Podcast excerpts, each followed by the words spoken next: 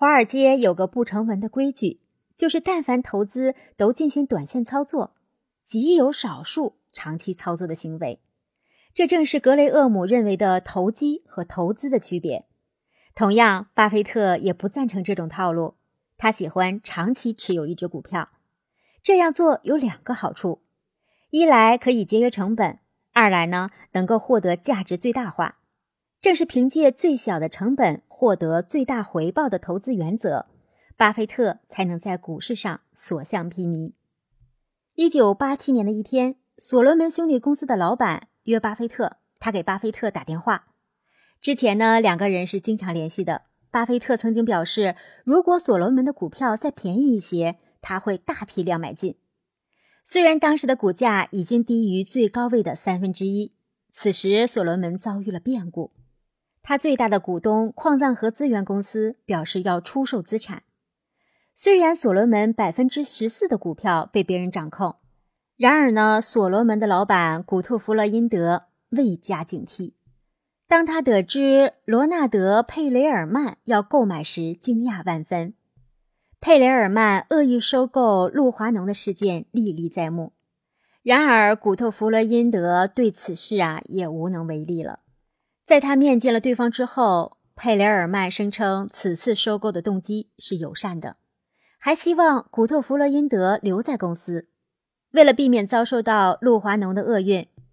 古特·弗洛因德请巴菲特帮忙。几天后，巴菲特在纽约与所罗门的首席财务官吉拉德见面。他表示可以出价每股六十五美元，但需要得到百分之九的利息和两个董事席位。他和芒格各占一个。双方进行了激烈的交涉。他们认为巴菲特开价太高，但是大家呀也都明白。如果不与巴菲特合作，就会被佩雷尔曼玩弄了。最后，古特弗洛因德给董事们两个选择：让巴菲特成为最大股东，或换一个首席执行官。最终，董事会通过了决定。一九八七年，巴菲特投入七亿美元购买了所罗门的优先股，成为所罗门最大的股东。华尔街为之震动。不过，也有人认为，巴菲特的此举啊，和佩罗尔曼没有本质区别，他们已经变成了投机者。两个星期之后，所罗门解聘了八百名员工，并取消两个部门，减少六千七百万美元的开支。这些似乎超出了巴菲特的预想。所罗门是华尔街上名气响亮的投资银行，始建于一九一零年。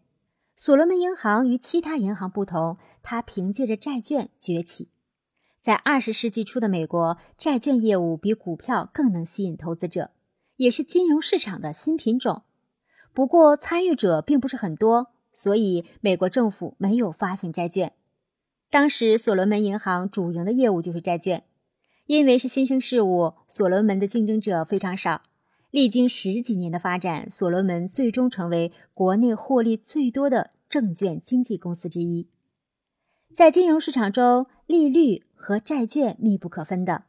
从二十世纪七十年代到八十年代，由于美国经济从繁荣一度走向衰落，导致金融市场一波三折，国家只好采取调整利率的办法进行调节。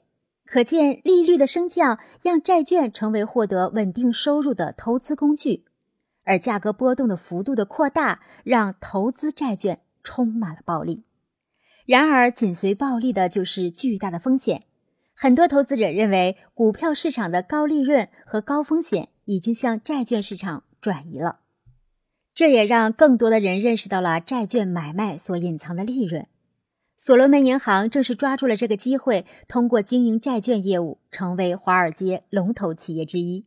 然而，1987年的股市灾难让所罗门遭受重创，公司的普通股票价格从原来每股32美元下跌到16美元，跌幅高达百分之五十。露华浓董事长佩雷尔曼想要趁机购买所罗门百分之十四的股份，因此不断给对方施压。与此同时，由南非欧本海默家族控制的矿业资源公司也决定将手中持有的所罗门股票出售。这些事件让所罗门的董事长古托·弗洛因德忙得不可开交。就在这时，巴菲特看中了所罗门的优先股。巴菲特先发制人，与古托·弗洛因德谈判，而对方为了抵制佩雷尔曼的阴谋，同意了巴菲特购买所罗门刚刚发行的优先股的要求。另外，所罗门公司每年需向伯克希尔公司支付百分之九的股息。这样一来，佩雷尔曼只好终止了收购所罗门的计划，而矿业资源公司持有的所罗门的股票也被回购了。事实上，所罗门银行在二十世纪八十年代后期，由于盲目的连续扩张，为一九八七年的股灾埋下了伏笔。因此，在巴菲特购买了所罗门股票之后，普通股始终没有恢复元气的。不过，优先股却损失很小。一九九一年，所罗门公司由于违规投标国债事件，引发了美国国债市场的动乱，让所罗门在华尔街积累了多年的口碑毁于一旦。至此，所罗门失去了市场竞争力，经营状况呢日趋恶劣，最终被兼并。从此，所罗门改名为花旗集团，成为全世界规模最大、利润最多、连锁范围最广。业务项目最全的金融服务机构，花旗银行通过增发新股、集资、用于股市收购等手段不断融资，将旗下收购的企业通过自身持有的管理模式进行重组，提升了企业实力。仅用五年的时间，就将全部资产扩充到百分之七十一，收入增加百分之七十二，利润扩大了二点六倍。股东权益增加百分之九十二，展现出了强大的竞争力和盈利的潜力。倘若巴菲特当初没有投资所罗门，恐怕就没有机会投资花旗集团。这对他来说将会损失巨大的收入，因为花旗集团是全球范围内最出色的金融服务公司，为全世界一百多个国家的个人、机构和企业以及政府机关提供金融产品服务。和银行的信贷任务，其中养老保险和旅行者人寿为全世界两亿多客户提供资产保险和资产管理服务。能够跟这样的跨国企业产生经济上的联系，势必能带动伯克希尔哈撒韦的效益增长。巴菲特的长线投资让他赚取了高额的利润。在购买所罗门股票同时，巴菲特又宣布伯克希尔公司与国际乳品皇后合并。国际乳品皇后是美国以经营冰激凌和汉堡为主要营业业务的连锁公司，成立时间较长，消费者呢反应良好。一九三八年，一个叫做麦克库隆的冰淇淋生产商，用他饲养的母牛的名字创办了乳品皇后。一九三九年，麦克龙和发明的冰箱的欧兹共同经营，因为有了冰箱的常温保存，让冰淇淋存放时间延长，为乳品皇后盈利创造了条件。此后，在发展的六十年间，乳品皇后推出的冰淇淋和汉堡包成为了不少美国民众饮食生活中不可或缺的组成部分。就像当初收购可口可乐一样。巴菲特在两家合并之前，对国际乳品皇后进行了认真考察和谨慎分析。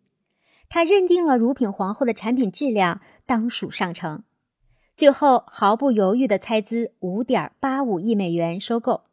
一九九八年一月一日，伯克希尔与国际乳品皇后正式合并。巴菲特的收购清单上又增加了一个成功的案例。